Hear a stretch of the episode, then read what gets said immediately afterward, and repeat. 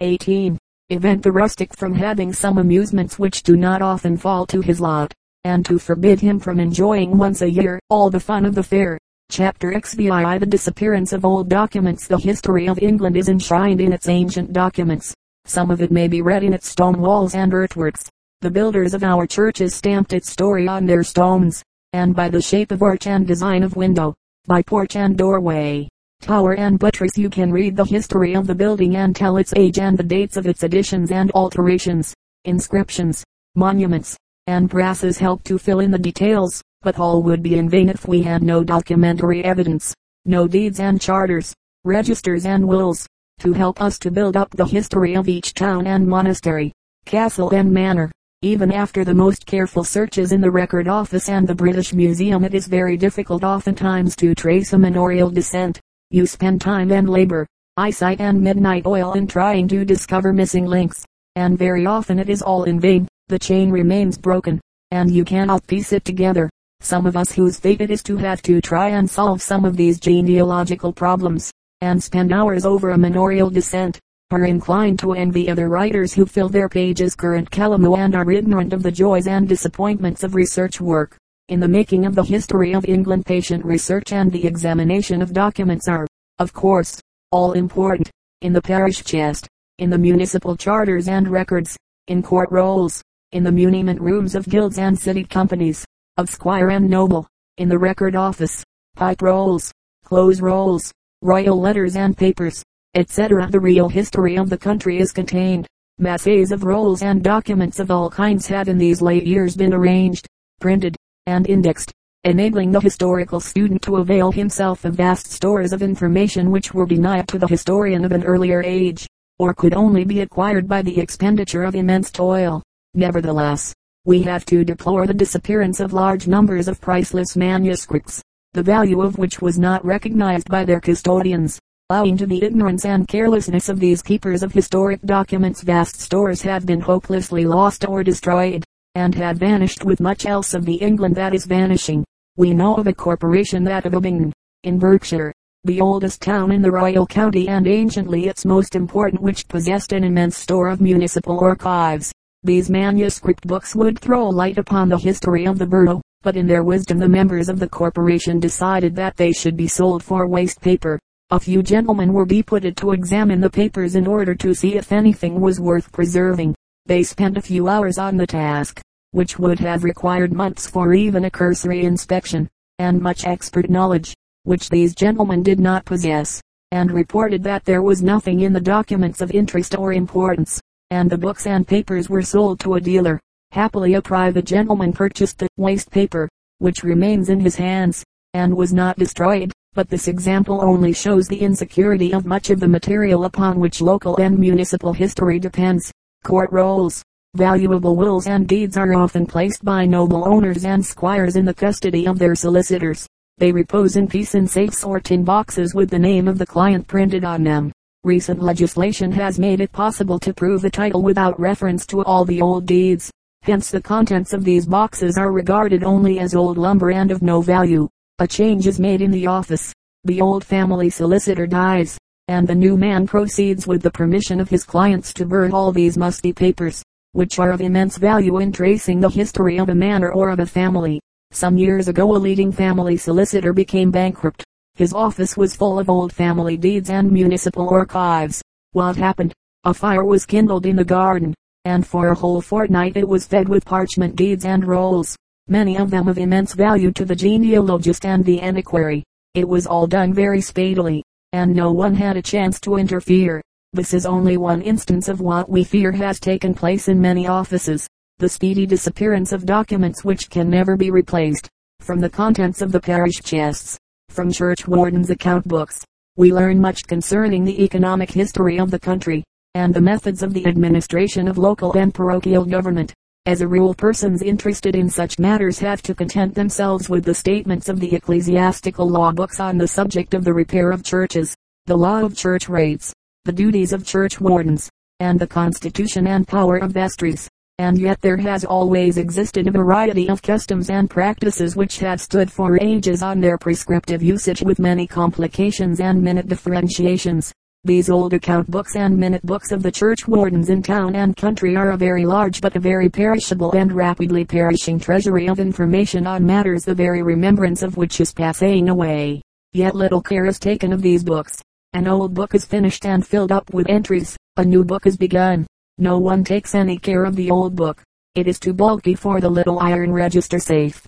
A farmer takes charge of it. His children tear out pages on which to make their drawings. It is torn mutilated, and forgotten, and the record perishes. All honor to those who have transcribed these documents with much labor and endless pains and printed them. They will have gained no money for their toil. The public do not show their gratitude to such laborious students by purchasing many copies, but the transcribers know that they have fitted another stone in the temple of knowledge, and enabled antiquaries, genealogists, economists, and historical inquirers to find material for their pursuits the church warden's accounts of street Marys, Thame, and some of the most interesting in the kingdom, are being printed in the Berks, Bucks, and Oxon Archaeological Journal. The originals were nearly lost. Somehow they came into the possession of the Buckinghamshire Archaeological Society. The volume was lent to the late Rev. F. Lee, in whose library it remained and could not be recovered.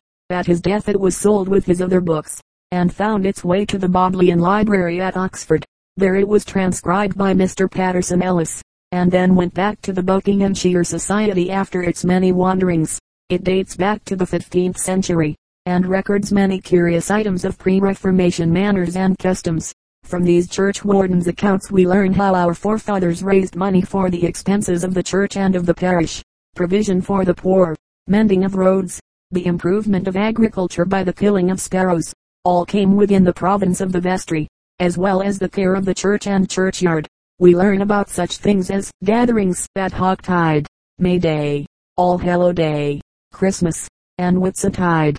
The men stopping the women on one day and demanding money, while on the next day the women retaliated, and always gained more for the parish fund than those of the opposite sex. Church ales, the holy loaf, paschal money, watching the sepulchre, the duties of clerks and clergymen, and much else besides the general principles of local self-government, which the vestrymen carried on until quite recent times.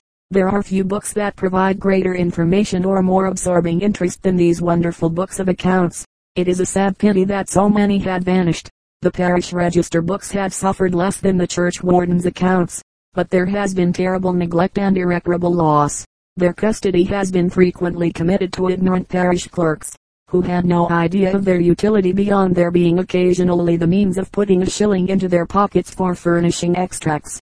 Sometimes they were in the care of an incumbent who was forgetful, careless, or negligent. Hence they were indifferently kept, and baptisms, burials, and marriages were not entered as they ought to have been. In one of my own register books an indignant parson writes in the year 1768, there does not appear any one entry of a baptism, marriage, or burial in the old register for nine successive years, viz., from the year 1732 till the year 1741.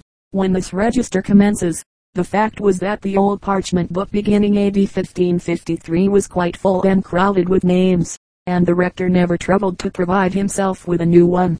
Fortunately this sad business took place long before our present septuagenarians were born, or there would be much confusion and uncertainty with regard to old age pensions.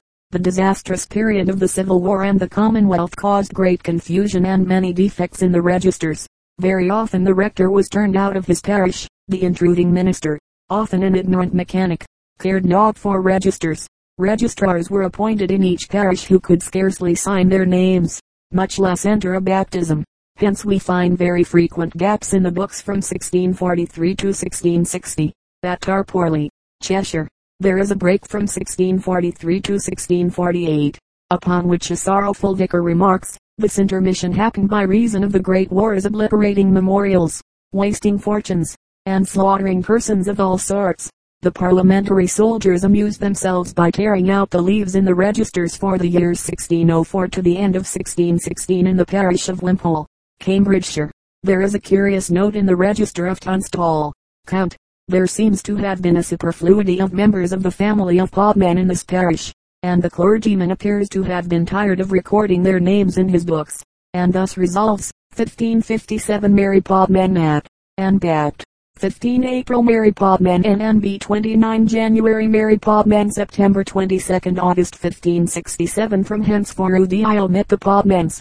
Fire has played havoc with parish registers. The old register of Arborfield, Berkshire, was destroyed by a fire at the rectory.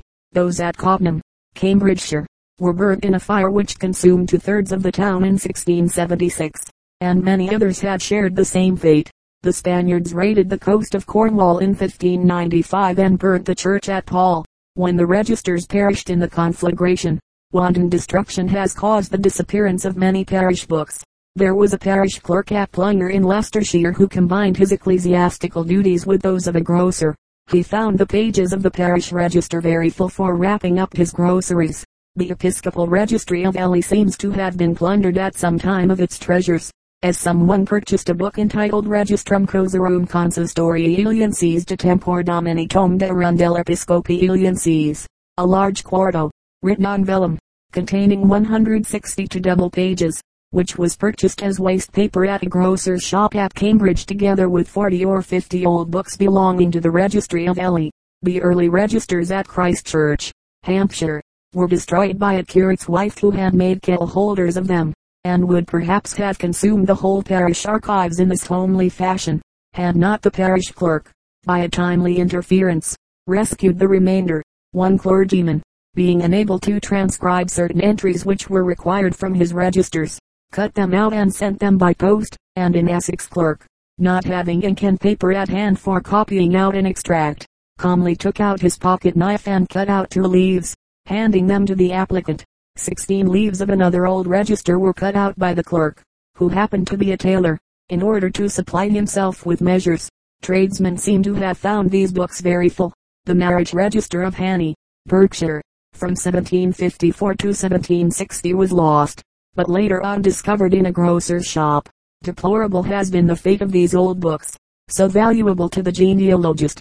Upon the records contained there the possession of much valuable property may depend. The father of the present writer was engaged in proving his title to an estate, and required certificates of all the births, deaths, and marriages that had occurred in the family during a hundred years. All was complete save the record of one marriage. He discovered that his ancestor had eloped with a young lady, and the couple had married in London at a city church. The name of the church where the wedding was said to have taken place was suggested to him, but he discovered that it had been pulled down. However, the old parish clerk was discovered, who had preserved the books. The entry was found, and all went well and the title to the estate established. How many have failed to obtain their rights and just claims through the gross neglect of the keepers or custodians of parochial documents. An old register was kept in the drawer of an old table, together with rusty iron and endless rubbish, by a parish clerk who was a poor laboring man. Another was said to be so old and out of date and so difficult to read by the parson and his neighbors, that it had been tossed about the church and finally carried off by children and torn to pieces. The leaves of an old parchment register were discovered sold together as a covering for the tester of a bedstead, and the daughters of a parish clerk, who were lace makers, cut up the pages of a register for a supply of parchment to make patterns for their lace manufacture. Two Leicestershire registers were rescued, one from the shop of a bookseller, the other from the corner cupboard of a blacksmith where it had lain perishing and unheard of more than 30 years. The following extract from Notes and Queries tells of the sad fate of other books. On visiting the village school of Colton it was discovered that the psalters of the children were covered with the leaves of the parish register. Some of them were recovered, and replaced in the parish chest, but many were totally obliterated and cut away.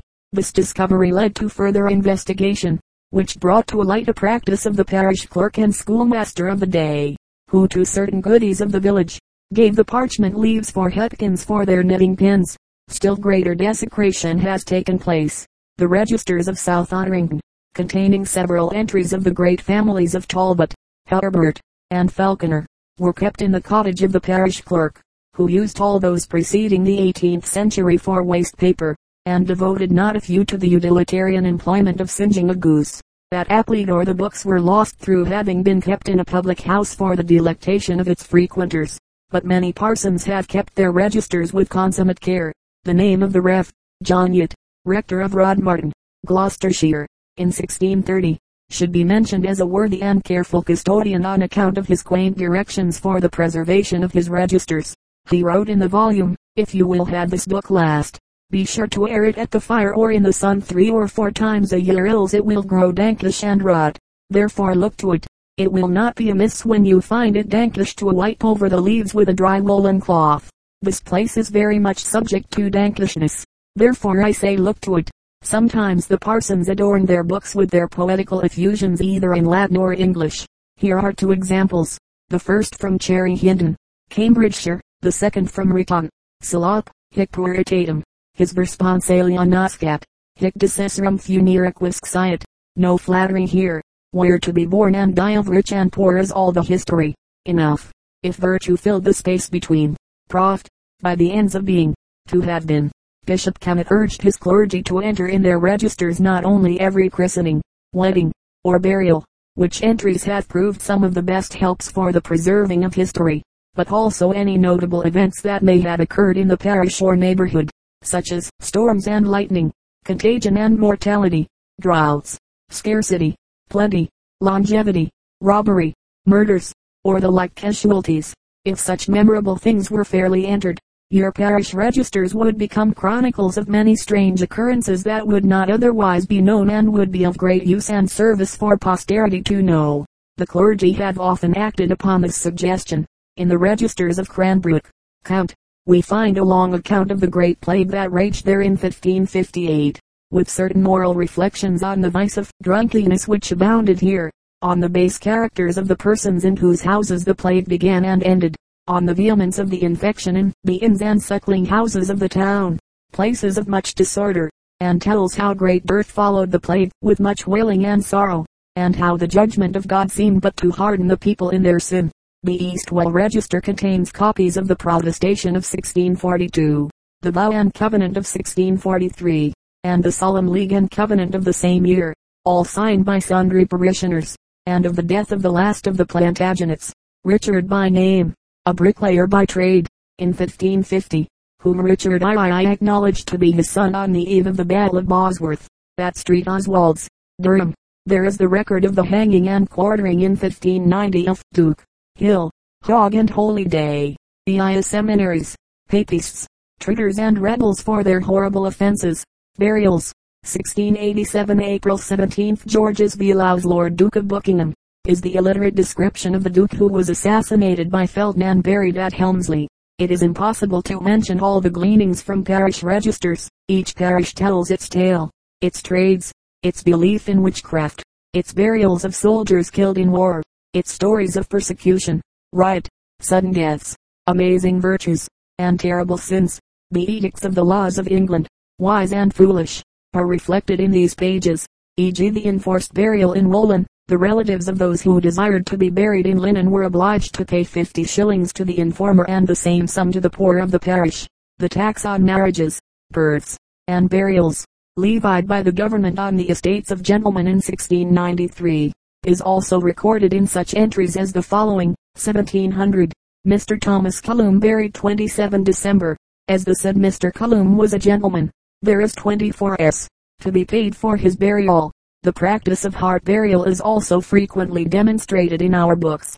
Extraordinary superstitions and strong beliefs.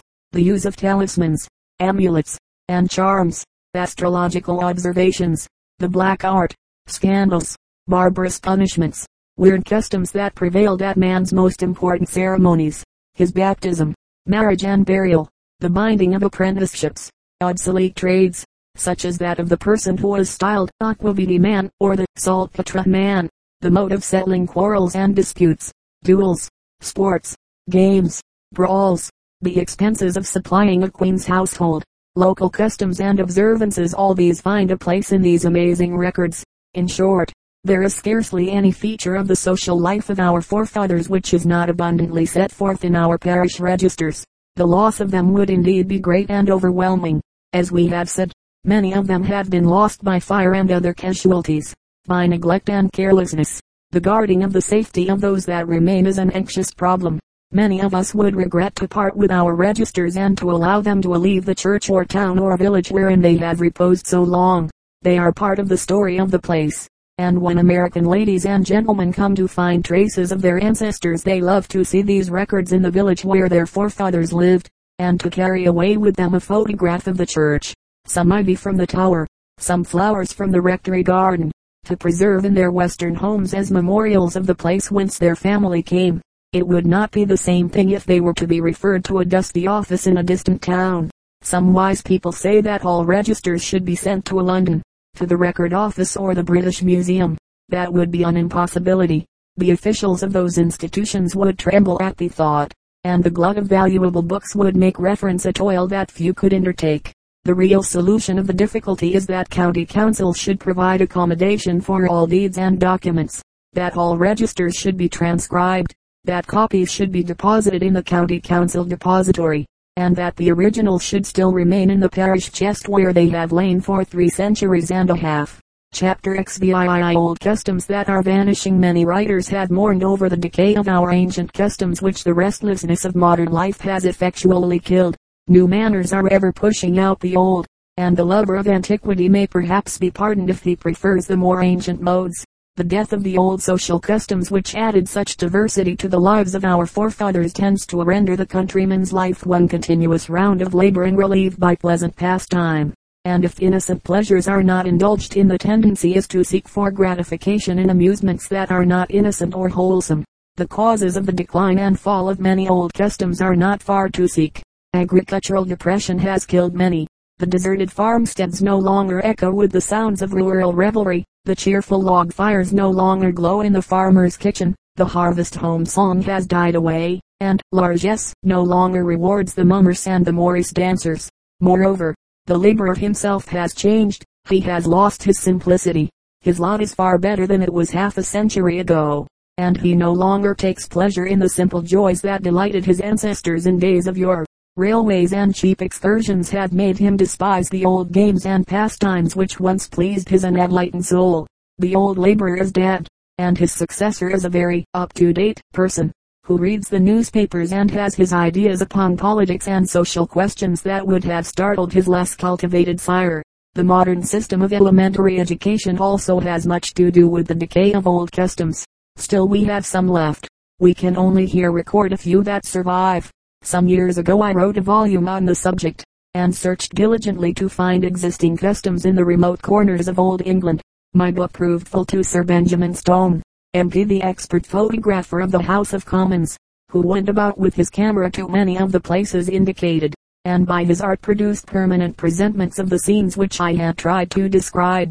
He was only just in time, as doubtless many of these customs will soon pass away. It island however, Surprising to find how much has been left, how tenaciously the English race clings to that which habit and usage have established, how deeply rooted they are in the affections of the people. It is really remarkable that at the present day, in spite of ages of education and social enlightenment, in spite of centuries of Christian teaching and practice, we have now amongst us many customs which owe their origin to pagan beliefs and the superstitions of our heathen forefathers and had no other raison d'etre for their existence than the wild legends of Scandinavian mythology.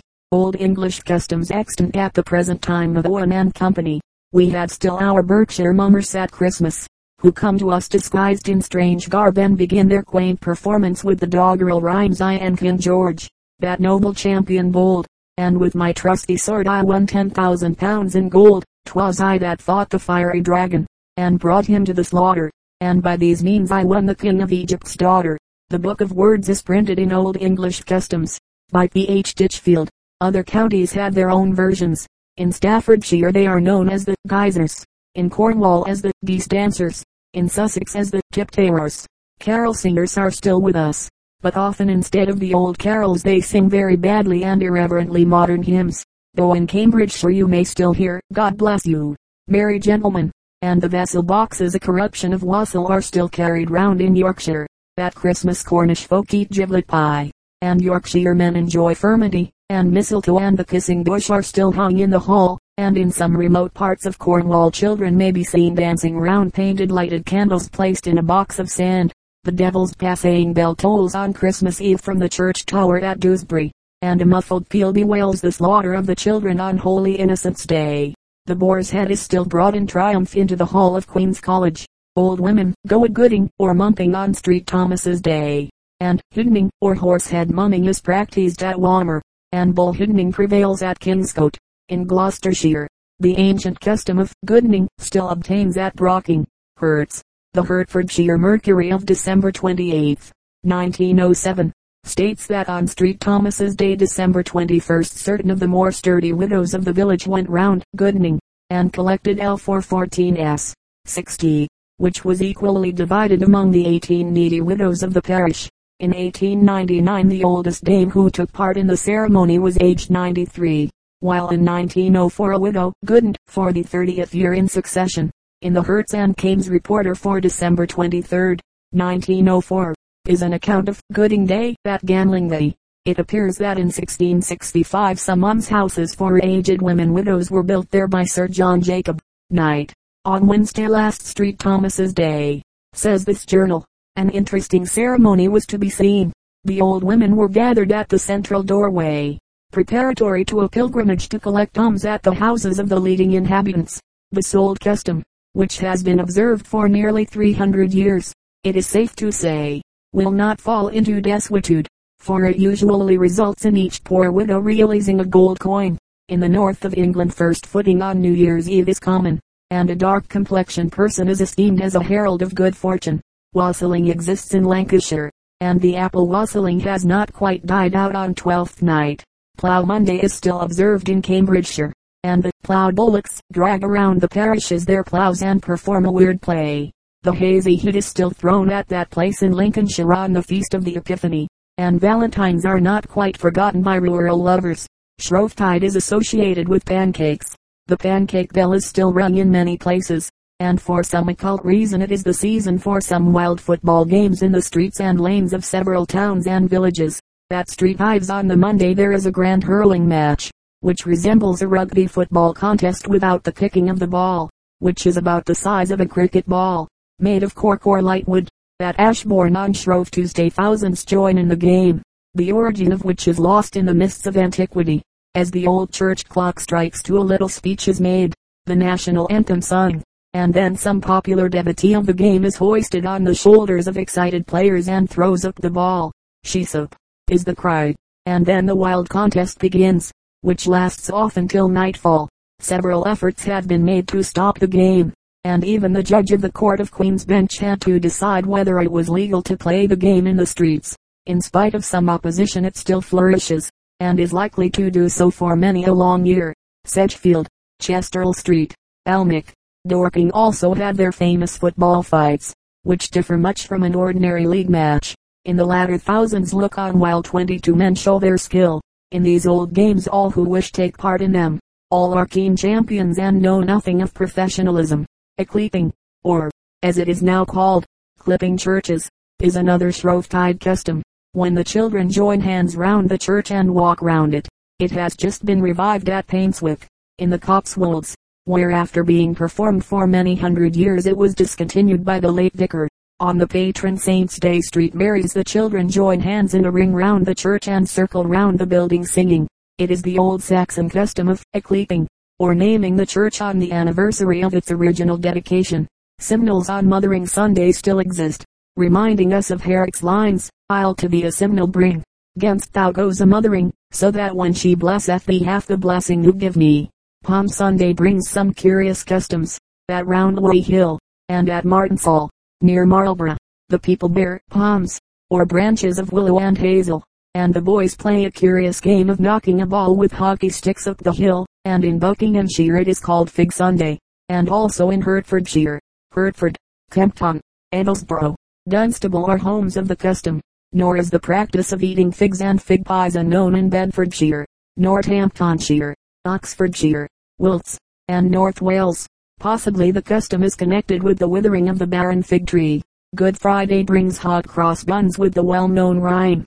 Skipping on that day at brightness, I expect. Now extinct. Sussex boys play marbles. Guildford folk climb Street Martha's Hill, and poor widows pick up sixpences from a tomb in the churchyard of St. Bartholomew the Great. London, on the same holy day, Easter brings its pace eggs, symbols of the resurrection and Yorkshire children roll them against one another in fields and gardens. The Biddenden cakes are distributed, and the Hallaton hare scramble and ball kicking provide a rough scramble and a curious festival for Easter Monday. On Street Marks Day the ghosts of all who will die during the year in the villages of Yorkshire pass at midnight before the waiting people, and Hocktide brings its quaint diversions to the little Berkshire town of Hungerford. The diversions of May Day are too numerous to be chronicled here, and I must refer the reader to my book for a full description of the sports that usher in the spring. But we must not forget the REM